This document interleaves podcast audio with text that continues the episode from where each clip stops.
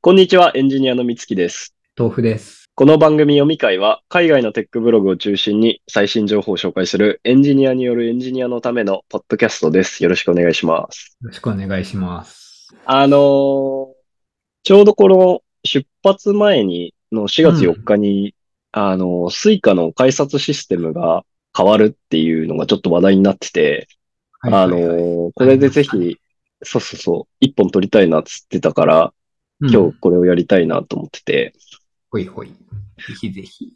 はい。一応このニュースがな、どういうもの、何が変わるのかっていうのをまず最初に確認しておきたいんだけど、うん。この JR 東日本が出した新しい Suica 改札システムの導入開始についてっていううん。プレスリリースを見ると、まあこれまでは Suica でピッてやって入って、ピッてやって出るときに運賃計算するんだけど、うん。入った駅と出場した駅を照らし合わせて、その計算を今までは改札機で完全にローカルでやってたんだけど、はいはい。まあ、これからはその運賃計算の部分はサーバーでやるようにしますよっていう風に変更する。うんだから、まあ、スイカの入場駅を読み取って、その情報を多分サーバーに送って、ここからここだったらいくらですっていうのがサーバーからレスポンスとして返ってきて、その残額を、まあ、スイカから引くっていうような処理に変わりますみたいな。うん。で、なんかこれ結構、なんか今までスイカの安全神話みたいなのがあったというか、はいはい。スイカってこういう計算が全て分散してるから、ローカルで行われてるから、うん。たとえネットワークとか切れても、絶対いけるんだぜ、みたいな。ねえ、なんか災害時にも行けるんだぜみたいな 雰囲気そうそうをそ感うじそうていましたが。そうなんですが、 まあなんていうか、これでな何が嬉しいのか。だから嬉しいことないんじゃないか、みたいなことの声が結構あったかなと思うんだけど、うんうん。なんかこれの結局何が嬉しいかっていうと、まあもう今までのスイカのシステムってやっぱり結構限界があったというか、まあローカルで計算、すべて計算させるのって難しくて、例えば、スイカ、これ JR 東日本だけでも、こうんう、スイカのエリアっていうのが分かれてると。うん。つまり、スイカの首都圏エリアっていうのと、仙台エリアっていうのと新潟エリアっていうのがあって、例えばこの、の、あ、そうそうそう、エリアをまたいでスイカをタッチすることはできませんみたいな制約があったのね、今までは。これは、あれですか、改札機くんの脳みそがちっちゃいからなんですか。そう。結局、この、運賃計算をローカルでやるためには、その、取り得るすべての駅の情報っていうのを抑えておかなきゃいけなくて、あで、それを多分、じたとえ JR 東日本だけであっても全てやるのっていうのは不可能だったんで、多分エリアを分けてるみたいな。あ、なるほどね。なんか結構苦しい運用もしてきているんだろうな、みたいな。ちょっと外からだとわかんないけどね。で、それがなんかどれくらいのデータベースのサイズになるかってもちょっとわかんないけど、うん。まあそういう制約があって、で、これって結構悲しい。で、今のローカルで全部計算するっていう仕様の結構苦しいところは、じゃあはいはい例えば、そのエリア内に新しい駅を1個追加しますってなった時に、うん。そのエリアにあるすべての改札機のデータベースを更新しなきゃいけないとかいう、まあ、オペレーションのめんどくささとか。あとは、まあなんか、あ、ごめゆっん。くり距離にしちゃおうみたいな。い やことにはならないんだ よね。まあ、まあ、それおならもろいかもな。それはめっちゃ計算早くなるよ な。色経度だけなん分かって て、入入ったとこの色経度だけ持ってて。事情を計算して、 はい。でもまあ、実際はこう多分、駅くねくねしてるから、あ、線路くねくねしてるから、 難しいんだろうけど。動的なことばっか考えてしまう。そう。で、まあ、あとそもそもそういう運賃データベースを保有したり計算できるようにするために、まあ、改札機がある程度ちょっと性能があるものにしないといけない。うんうんうん。とかいうのもあって、まあこれを、この運賃計算っていう複雑な部分をもうサーバーによいしょってずらすことで、かなりオペレーションとか、まああとコストっていうのは下がることが期待できてると。うん、なるほど。これがまず一つ目、いいことで、で、まあもう一ついいことっていうのは、もうこの運賃計算っていうのをめちゃめちゃ複雑なロジックをどんどん入れていくことができるっていうのもいいこと。この実際にプレスリリースでなんか例として挙げられてるのは、じゃあ例えば時間帯とか曜日を指定したここういう割引クーポンっていうのをあらかじめそのユーザーが購入していたら、うん。降りるときに、その割引クーポンを適用した料金を反映させて降りられるようにする。その、その計算、その割引クーポンを適用するみたいな複雑な処理をサーバーでやって降りられるようにするみたいなことができる。まあ、これ、オフピーク定期とかが、なんか楽になるってことなのかな設定とかも。そうだね。まあ、定期に関しては、まあなんか時間帯だけ決めちゃってれば、ローカルで判定できるような気はするけど、例えばうん、どうだろうね、もう本当に一発で買うとかもあり得るんじゃないですかね。一回乗るのに、とか一週間だけとか、まあいいろいろ、どんどん条件つけても、別にサーバーで検索、計算するんだったら、計算資源があるからできちゃうよねっていう話で。今までそれをローカルでやろうとすると、そういうチケットを持ってますっていう情報自体をローカルの改札機に送り込まないとできないわけで、ねそれはまあ不可能だよね。え。なるほどね。なんかか、ら、うん。いろいろ複雑な割引とか出てくると、毎回調べなきゃいけなくて嫌だな、みたいな。いやいやう、ん。乗れるは乗れるから、今まで通りも。そんない や、俺は絶対損しないみたいな感じでやると、地獄だなと。確かにね。そう、電車だけじゃなくて、目的地との観光チケットとかもセットで買えるようにするみたいなあこーともやろうとしてるみたいで、確かに、その、意思決定の複雑さは同じように増すかもしれないね。なるほど。あでもすごいビジネス的にはチャンスがいろいろそうだね。 JR さんには。そうそうそうそう。なんで、まあ、これを聞くと、まあ妥当だよねっていう感じは多分するかなと思ってて。うんうん。で、なんか一個このサーバーに問い合わせることによって、この Suica の良さの一つがその圧倒的なレスポンススピードうん。みたいなのがあったと思うんだけど、でも今後はこれをネットワークのラウンドトリップを挟まないといけなくなるから、それがどうなるんだみたいな声はあるんだけど、うんうん。なんかこれに関しては、あの、もちろんこのネットワークの通信の時間は追加されるんだけど、そもそもの計算の処理っていうのが、サーバーの機能が高いから向上することが見込まれてて、なんか合計する時間はあんま変わんないことを見込んでるよみたいな回答も JR 東日本は知ってましたね。うーん、なんかそんな重いんだね。その、どうなんだろうね。いや、俺もうね、んちょっと、そう、中のあれがわかんないんだけど、うん。そんな回答してて、そう、別にそんな難しくないじゃんとは思う気もするんだけども。ねえ、なんか思っちゃうけど、その中の処理を知らないから、そうだなんね。とも言えないけど。なんか、100億駅ありますみたいな感じだったら、なんかまああーわかんなくなはないかもなって気はするけど、そうではないから、ちょっと外からだと、この複雑さっていうのはどこ、っていうか、計算コストがどこに起因するのかわからないけど。なるほどね。なんか、む、む、無限の、無限のメモリがあってなんかルックアップしてるイメージだったけど、全然違う俺んもだそろうう。。そうそうそうそう。秒じゃんと思ってるけど、いろいろ難しいことを まやあってねらっし。ゃるようで。うん、まあ無限の、うん、め無限のメモリのコストとかがあるんですかね。どうなんですかね。改札の数ってやっぱ結構あるからね。うん。それ一個一個にメモリ乗せて、フラフラさせとくとやっぱ辛いみたいなのがあるんですかね。うん。なんか、ヤフーとかの乗り換え案内とかも結構実は重い処理をうーん、お願いしていたのかなと思うと、確かにね。無まあ料ででもありがとうございますという。うーん。まあなんか取り得る経路が複数あるけど、でもまあ最短経路保証で値段が決まるから別に前計算はできんだよね。うん、だからでき。るよね。そうだね。そうい、その Yahoo のさ、経路案内とかは、まあ複数の経路を提示しないといけないから、あ、もっと大変だね。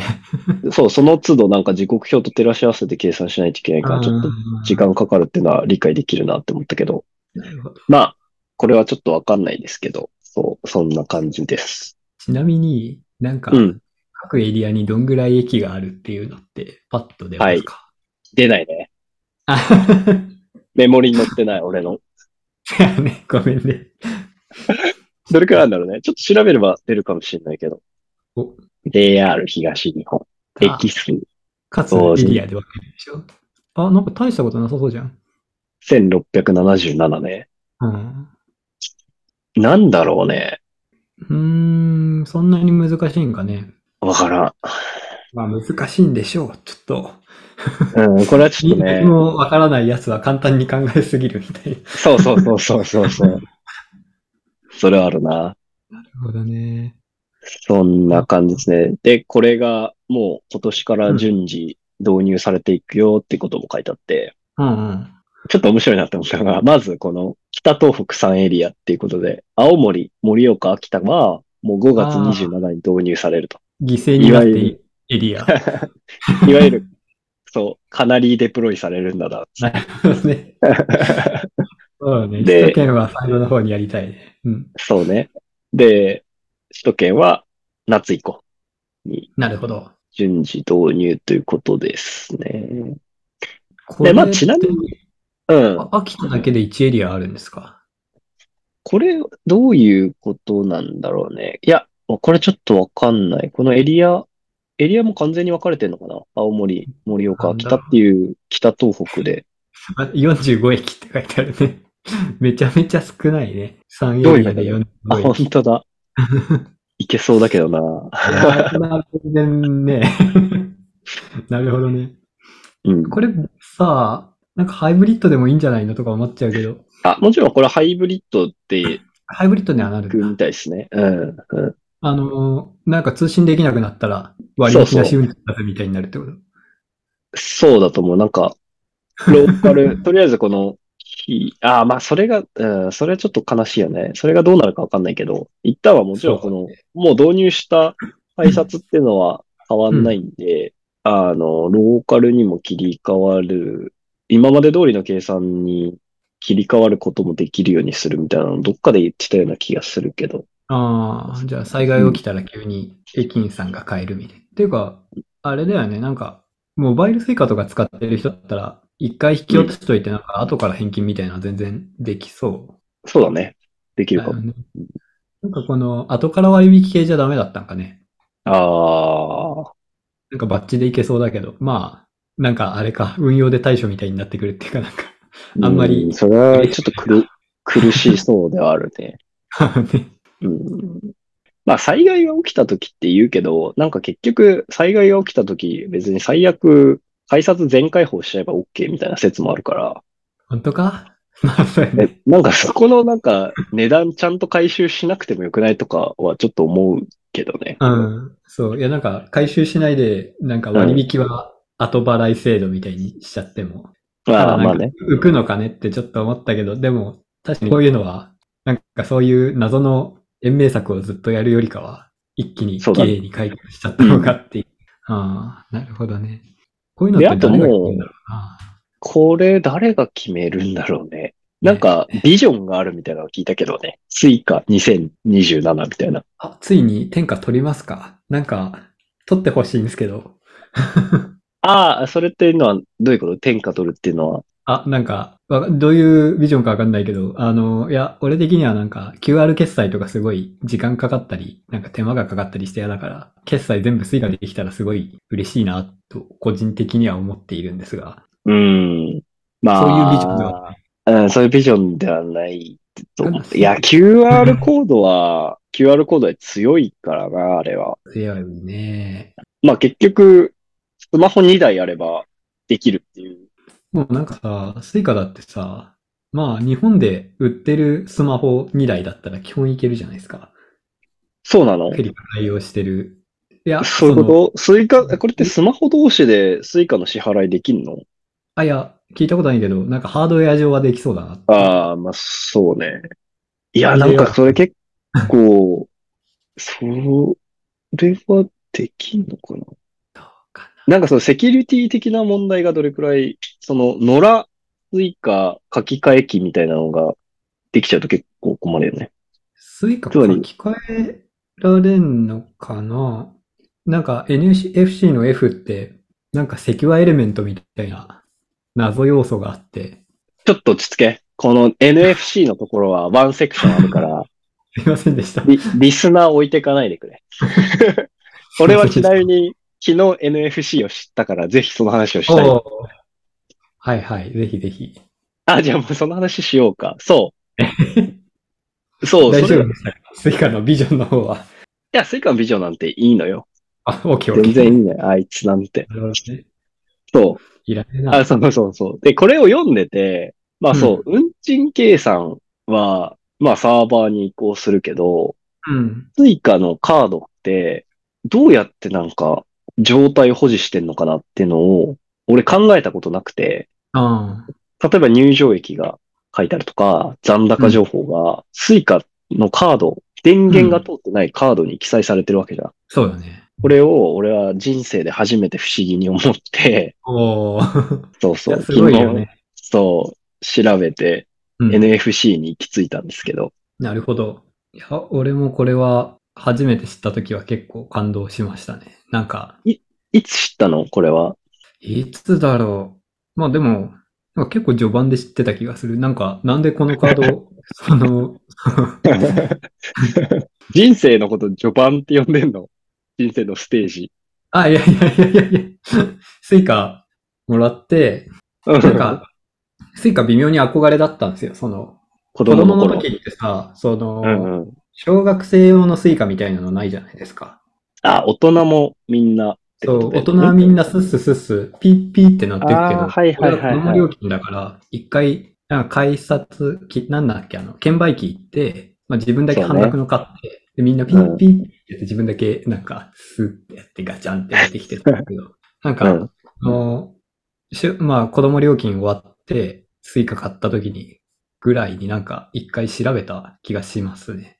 いくつよ、君。わかんない。少年じゃない豆腐少年が科学に興味持ってるじゃない 科学っていうかなんか、ねえ、で、電気どうやって受け渡ししてんのみたいな。すごい気にな る。ちょあなんのかね子供料金のやつがそんなこと考える子供料金の屈辱が、いや、っていうか、みんななんかかっけえなと思って。あ、そう。うんうん、あのいや、かっこよくないですかいや、もうなんか今は全然思わないけど、そうだ。俺は自分今だ、け、うん。かっけえと思ってる。あ なるほど。同じ、同じ意見だ。そう。一応、じゃあこの原理っていうのを、俺の理解をまず説明すると、うん。電磁誘導、うん。ファラデーの電磁誘導の法則を利用して、うん。改札機からカードに電力供給して、まうんあ、データの通信もやってるっていうことなんでね。そうだね。同じ認識です。なんか、アンテナ見たことありますか中の。スイカあのつまり、ぐるぐるになってるコイルってことだよね。そう。なん絵はか見たスケルトンスイカとか出してほしいんだよ ね。かっこいいじゃん。あーすごいよね。で、コイルが入ってるんで、そのコイルが磁場を移動する移動するとなのかな磁場に入ると発生するのかなどういう表現が正確なのかわかんないけど。まあ、磁場上にあればっていうんじゃないですかね。うん。そうすると、電流が流れて、うんあとカードには IC チップが埋め込まれてるんで、そこで磁場から情報も受け取ることができて、つまりうん。うん磁場の振幅を変えることでデータをやり取りしてるっていう認識うんうんですね。はい。で、お互いにコミュニケーションもできる。電力供給かつデータのやり取りもできる。そうだすね。ごいよななんか、水側は、あれだっけ電気のて抵抗値を変えて、その、むむ電気が通りにくい、通りやすいみたいなのが改札が分かって通信する感じだったっけああんまあ、りその、そうです。カード側から返すのどうやってるかちょっと自信ないかも。でもまあ多分そうだね。なんか、抵抗を変える感じでうん01表現していたような気もするんですが、ちょっと何も。僕も、僕も何も言えない です。まあでも、そんな感じです。そんな感じ、そう。なんかさ、ここら辺のさ、はい。なんだっけ、エナジーハーベスティングみたいな話ってすごい面白くないですか面白い。これ、ハーベスティングって言うんだ。あかん、なんか、まあ、嘘言ってるかもしれないけど、その、自分で電源とか持ってないけど、周りうんのところからエネルギー奪って動くみたいなやつ。面白い。うん。ね。いや、好きなんだよね。いや、好きだからって、なん、なんてわけじゃないけど。 かっけえ技術だな。俺、物理に興味持ったもん。お うこなんれをか、知ってすごいよね。考えた人。うん。そう。そういうのを NFC、ニアフィールドコミュニケーションっていう枠で、その中に NFC は3つ企画があって一応。その中のフェリカって呼ばれてるのが、スイカに搭載されてるありますね。ということですよね。ソニーが3つじゃないよ。多分いっぱいあるよ。 4つかななんか4つの説も見たけど。あ、そうなんだ。 V とかなかったっけ そうだね。そう、V が4つなのかもしれないけど、結構なんか V が乗ってないこともあるから、なんかメジャーなのうん3つなのかなと思って、3つって言っちゃったけど、そう、V もあるんで、4つかもしれないです。お前す ごいな。 ?NFC 大好きだ。いや何も使わないけど。うん、その、A とか B とかめちゃくちゃ遅いじゃないですか。そうなんだね。それはなんでですかちなみに。え、てかなんか F が行かれてるだけじゃないですか。フェリカが行かれてるだけで。うん。その、なんか、クレカのタッチ決済とかって、なんか、コンビニでさ、うん。タッチ決済とかするときにさ、スイカに慣れてるとか、あれみたいな感じになりませんかなる。でもあれは、あれなんじゃないのネットワークが入ってるからだと思ってた、俺。つまいり、やー、そうなのかえ、カードのそうな情のかもしれない報自体はすぐに出てってことなのかなと思ってたけど。だったらなんかすぐ許してほしいんだよね、その、しばらくさ、なんか、うん。タッチしていいですよってなってからさ、タッチして許してくれないじゃん。わかる。まあでも、いや、俺それわかんないんだけど、なんかトランザクションが、じゃあサーバー上で成立した時になんかクレジットカードも書き込んでんのかなとか思ってたんだけど、どうなんですかね。いや、どうなんすかね。なんか A、B とか、そういうセキュアな企画あるんですかね。なんか、セキュアマエイレナメンントバのーカードは早いよね。早いか。あれ、あ NFC スマホでやるとき、そう、あれはタイプ B。で、多分 B か一番セキュアなのがタイプ B だと思うんだけど、あれタイプ B とがかさセキュアなの。多分ね、わかんないですけど。そう、一応、そう、タイプ A がクレジットカードとかに使われていて、うん。タイプ B がマイナンバーカードとか運転免許証に使われていて、うんフェリカがスイカとかっていう感じなんですよね。えーえ、タイプ B セキュアなんですか 知らん。自分に聞いてくれ。すいません。怖いだろ、俺が一日で全部理解してた ら。でも俺前調べしてないからなんか、ぜ全部そうね聞いちゃう、聞いちゃう勢いで。すいません。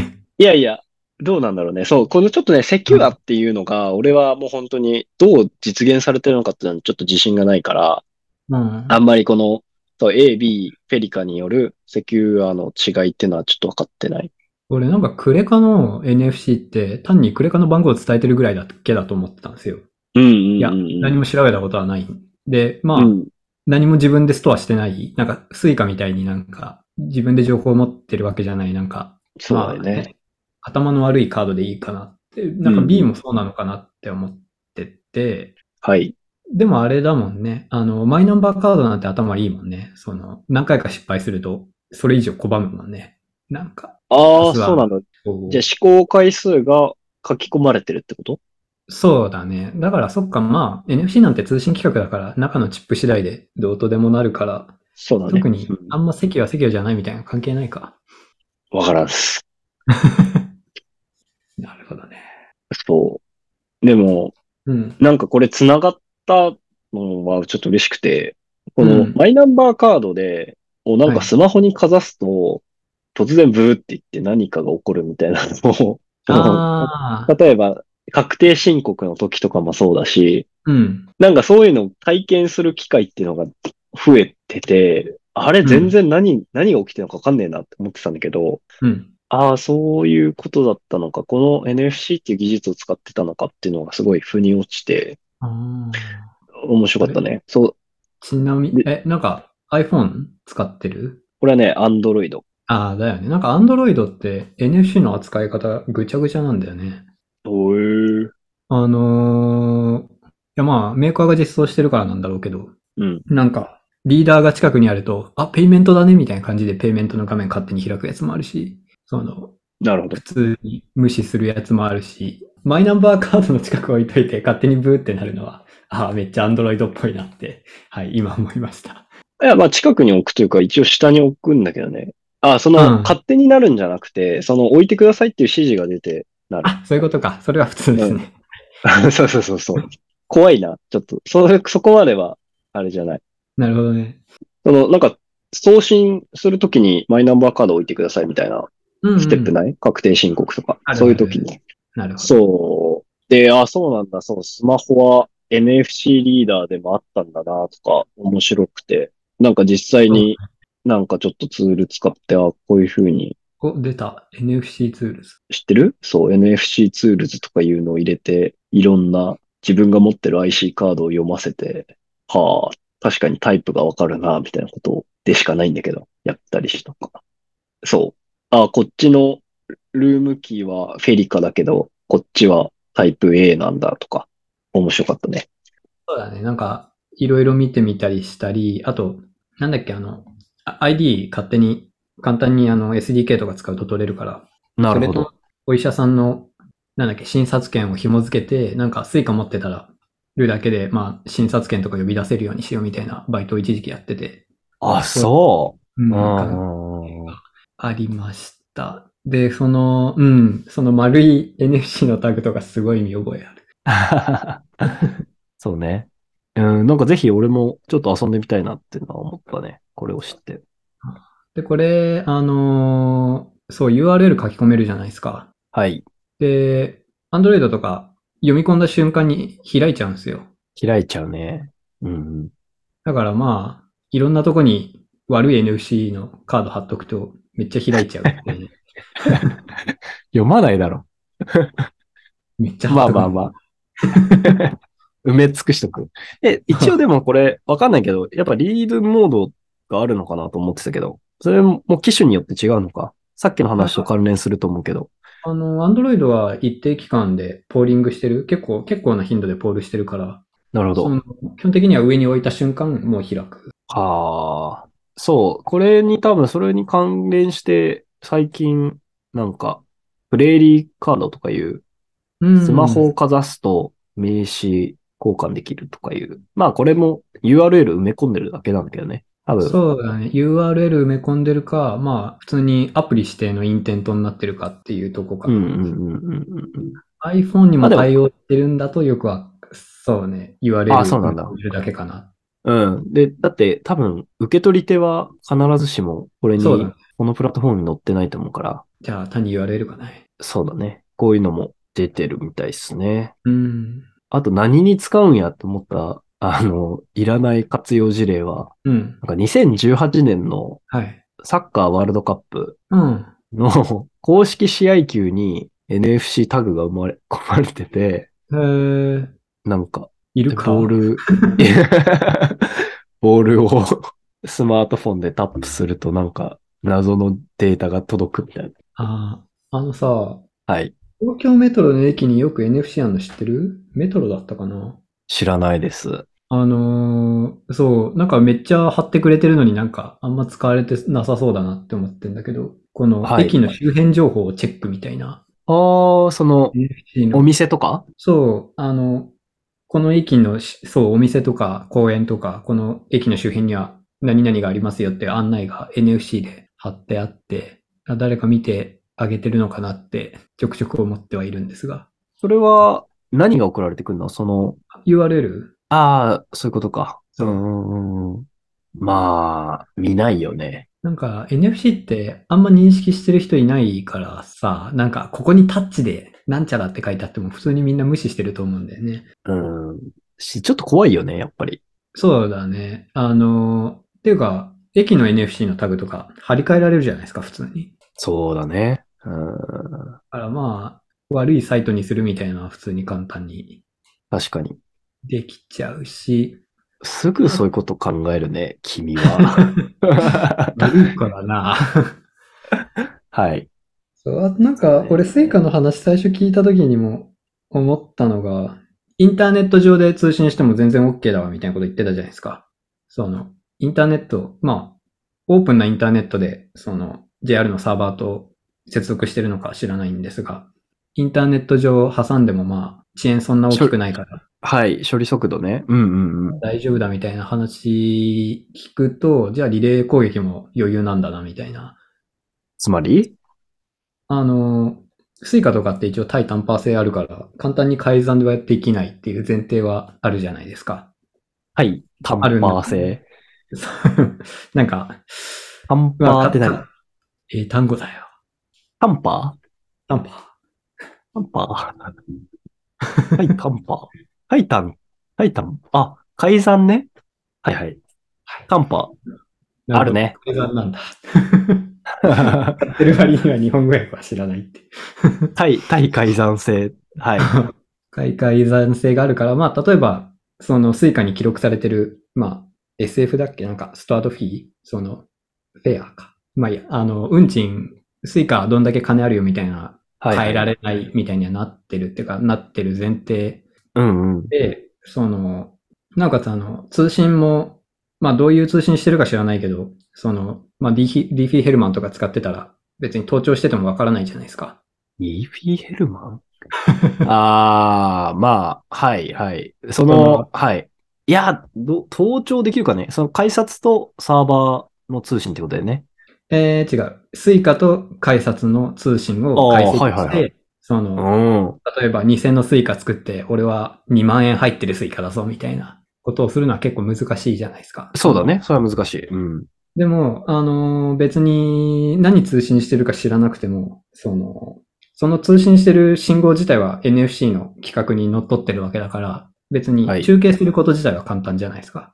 ああ、かもね。うん。そのまんまやればいいからってことだよね。そう。だから、その、スイカがその場になっても、改札と通信させることができるっていう意味で、あの、あー運賃を任せるみたいな話をどっかでしたかもしれないけど。いや、でもなんかそそれ、れトトランザクションごとになんか発行してるみたいなの聞いたことあるかも。してないんですかリレーいや、そういうあれではなく、あの、あれですよ。あの、まあ、こういう使い方はできないっていうか、まあ、そのエリア上できないっていうのは承知の上で適当なことを言うと、その、北海道から福岡行きたい人と、うん。あの、鹿児島から青森行きたい人が、まあそはいの場で普通にスイカ使って入って、で、まあエエリアまたぎまくってるけど、その目的地の方向かうけど、その出るときには、お互いのスイカをリレーして、ああ、そういうことか。スワップして出る交換すってことか。そう、ことは簡単にできるようになるのかなと勝手に思っていたんですが、まあ今までもできたのかもしれないけど、なんか、あ、それは、個人ちょっと待って、これが可能になるっていうのは、サーバーが挟まることと関係あるあ、というよりかは、その、今まで個人的に思ってたのは、その、スイカってめちゃくちゃ速いみたいなことがあるから、その、一回この、単にリレー攻撃するときって一回インターネットに載せると思うんで、その遅延があると許してくんないかなって思ってたんですよ。なるほど。今今回の話で普通にネットワークの遅延とか余裕だわみたいなこと言ってたから、ああ、だったらまあ、リレー攻撃してもゆる許される遅延の範囲なのかなっていうのを思ったっていう、 ちょっと斜めなるほど。いや、うん。え、なんか言ってたのはさ、その要するに、うん。どこ出発だったかわかんないけど、青森出発の人と鹿児島出発の人が、そう。あたかもスイカを受け渡し合って降りるようなこと を、ネットワークを挟んで実現できるんじゃないかってことでね。その、そうだね。あの、それ自体は普通に多分リレー攻撃使ったらできるんだけど、あの、今までは遅延的に許されないと思ってうん。たら、はい。 JR さん的できるのに、そう、インターネットの遅延余裕だわって言ってるんだったら、まあ、リレー攻撃しても余裕なのかなって思いました。何の役にも立 たない。いやいや、そうかも。なんかちょっと角度がおもろい。 ちょっと対対応できなくてごめん。そういうまこたともか。大暴投をしてしまう。いやいやいやいや、多分、プロテクターで受け止めたと思う、どっかの。 ああギりリギがリとうございます。 なるほどね、うん。できるのかもしれない。で、具体的にそれってでもさ、そのスイカの受け渡しを物理的にしてないのにもかかわらず、うん。降りるときに、あの、あたかスマホもで向こうのスイカで降りたようにするっていうのは、具体的にどうやって実現するのその、両者同じタイミングで降りるってこといや、別に両者時間を合わ同じタイミングでやる必要なくて、うん。まあ実際できるかは知んないですけど、あのーまあスマホってカードエミュレーションモードっていうのがついてて、はい。あまあモバイルスイカとかするときもカードエミュレーションしてるんだけど、はいつ。まり、あの、スマホ自体は自分がカードだよって言って通信を開始できるうん。んですよ。で、もう一方の人が、その、その通信を開始したときに自分のスマホを、えースイカが読み取れる位置に置いておけば、別に、あとは中継するだけだから、同時に降りなるる必ほ要ど。そうえー通とじゃあ通信のどっちかの人のスマホは改札のふりしないといけないそうだね。どっちかの人のスマホは改改札のふりして、で、どっちかの人のスマホはスイカのふりをする。ああ、それが難しいんじゃない改札のふりするなんてできんのまあ、普通に、あの、中継してるだけだから、NFC の企画で、NCF で話すことはできるじゃないですか、スマホって。いや、ちょっと待ってくれ。その改札固有の鍵とかがあるかもしれないよね。んそういうのはないんですか鍵があっても、リレー、なんか、ただ単に通信をそのまま受け流してるだけだから、あのえ、ースイカから見ると、直で改札喋ってんのと同じっていう、その、ただ単に、普通にスイカを改札にタッチしたら、まあ、そのまま通信してるけど、それがただ単にインターネット上流れて通信してるっていうだけなので、いや、ちょっと待って。俺、ようやく分かった気がするけど、うん。うん、じゃあちょっと A と B にしようか。人を。はいで A が改札にスマホをかざしてるよね。うん。で、その時に受け取った情報っていうのをうん。 B のスマホにそのままコピーしてリレーしていると。そうね。で、B がそのスマホに対してスイカを当ててて、うん。えっ、と、で、スイカは、その、B のスイカは B のスマホから来た信号に反応してうん。応答を返すと。そうね。で、それが A のスマホにネットワークを介して渡って、うん A のスマホがそれと同じ信号を改札に送るから、う実ね質的に A のスマホで B のスイカで降りたことがリレーすることによって実現できるということか。そうだね。まあ、実際にあーその、なるほどどん、なんか NFCF ってどんくらいの遅延を許容してくれるのかがわからないっていうか、まあ、特に改札のだとわからない。うんまあ、十分早ければ普通に。ようやくわかりました。いや、でもこれの、この遅延に関しては、これカードと改札のスピードの話で、確かにここそうがだね今、これはさ、あの、このサーバーが改札、ん改札がサーバーモードになったところで今までと変わらないわけじゃん。そうだよね。あの、通信的にどんだけ許して、そう、あの、サーバーの場合は、あれだよね、あの、一旦改札にもう情報渡して、スピーディーに。うんうん。中でサーバー呼ぶのが許容できるって話だから、そうだね。それとはまた違う時間の話をしてるかもしれない。そう、あのー、タイミングとしては全然違う話をしてて。で、まあ勝手に思ってたこととしては、なんか、スイカ全部、なんかローカルでやってるのって俺、すごい、なんだろうな、インターネットが遅すぎるからかな、みたいなことを思っていたっていうのはあって、その、うんタイムアウトがすごい、そのトランザクション全体としてのタイムアウトが結構短いのかなって思ってたんですよ。はい。で、なるほどまあちょっと俺が喋ってたのはまた改札とスイカ間のうんうんうん。なんか受け渡しの時間だからちょっと違う次元の話はしているんだけど、その、まあ、トータルで見たらね。はい、そはうい。、タイムアウトで考えていたっていうところがあって、はい。なるほどそ。てかここら辺って思いついても試せないじゃないで すか。犯罪になっちゃうからってことだよ ね。ねうん。いや、ぜひ試したいんだけどね。あの、いや、ぜひ試したいとか言っちゃいけないんだけど。そう、なんかこういう、なんか、あ、リレーしたらどうなるのかなっていうか、リレー攻撃が NFCF とかにも通用するのかなみたいなのは結構、うん、気になっちゃうね。あの、でリレー攻撃電自体子は錠とかでやったら、あ、それは余裕でい電くと思う子錠とか、ああ、まあこれは往復がないからな。うん。あの、リレー攻撃自体は結構、あの、NFCA とか B とかは普通にバンバンやるんだけど、なるほど。ただ、あの、スイカっていうか NFCF って、まあ、企画化、国際企画化されてるみたいな顔しつつ、日本ほぼ限定じゃないですか。なるほど。そうっすね。ユニクロのさ、あの、お会計感動しませんでした。あれって何なんだっけあれって何タグが入ってんのあれも。あれもタグが入ってる。一個一個使い捨ての。そう、入ってあて、はい。え、あそれれ自体は NFC なのあれ NFC っていうかわかん、まあ NFC なのかな結構、ま、なんだ R と思 R、RFID とかかなむしろ。N じゃないもんね。ユニクロ RFID とかで出てこないですかね。RFID っぽいな。そうっすね。でもまあ、近いっちゃ近いっすよ。その、次回じゃなくて電解ってぐらいじゃないですか。はい。すごいよな、あれ。すごい。ああ、本当だ。書いてある。確かに、これでスイカやってくれ、スイカこんな感じでできたら嬉しいね。持ってるだけで入るってことだよね。うん。えー、あ、全然考えなかったな、こんな。タグ捨ててるけど、じうゃあ、ん。分解したら出てくるってことか。あの、普通に太陽とかにかざすと出てくるよ。出てくるっていうか、えー、真っ赤な血潮真っ赤な血潮とともにコイルも出て きて。 ありがとうございます。はい。すごいよね。でもなんか IC タグ普通に使い捨てっていうかその洋服より安いみたいな。そうっすね。すいません。時間が来ました。お、すいません。いえいえ、こちらこそありがとうございました。いえいえいえい1回分はこれで。はいえ。。もう、あ の、やちょっと、スイカのところからだいぶずらしてしまいましたが、いや、大丈夫よ。この NFC で行こうと思ってたから。お、GDFC で、 はい。じゃあ、ありがとうございました。どうもどうもどうもどうも。また、このちょっと雑談のところは来週やります。はい。